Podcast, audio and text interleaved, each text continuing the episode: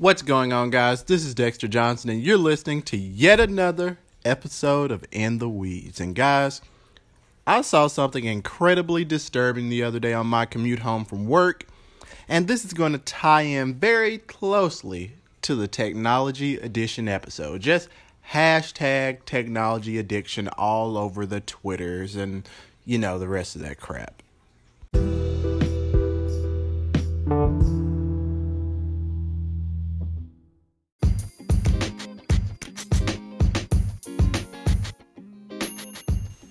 All right, so let me set the stage for you. I'm driving down the road in a little bit of traffic, just a little bit of congestion.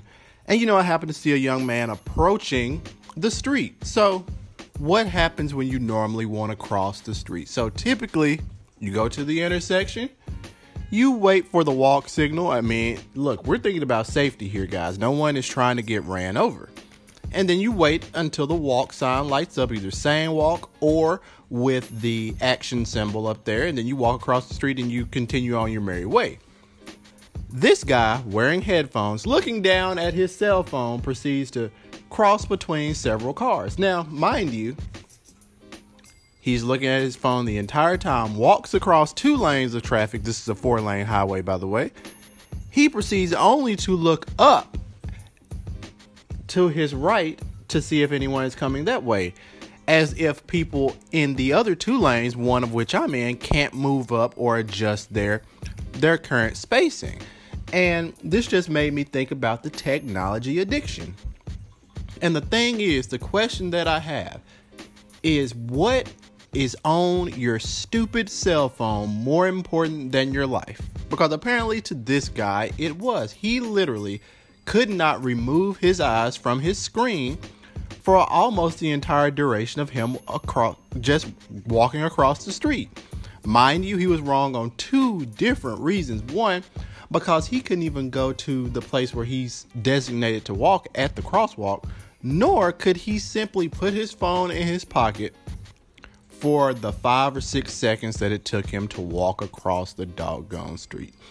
And is so much wrong with this. So now that I've painted that picture, let me talk about different ways that we can do better.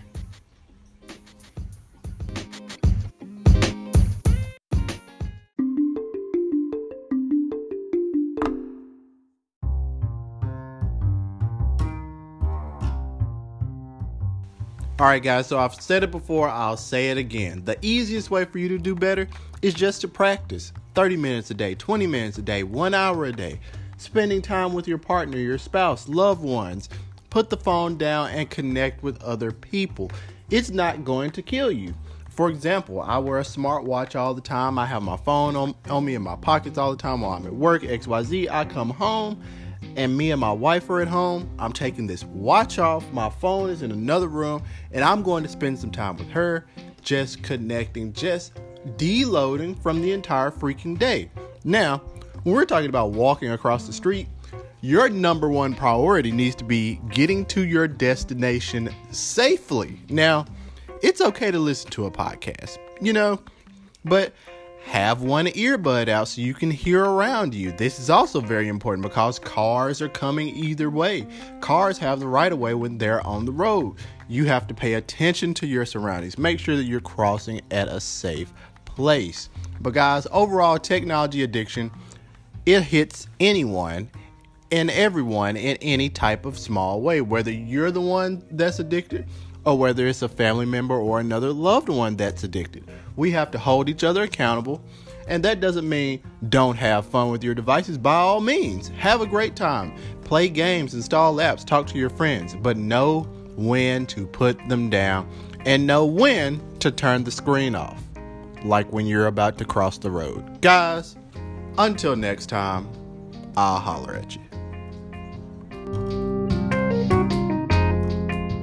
Thanks, guys, for listening to yet another episode of In the Weeds. Be sure to share the podcast and tell a friend about these deep dives into technology that I post on a regular basis.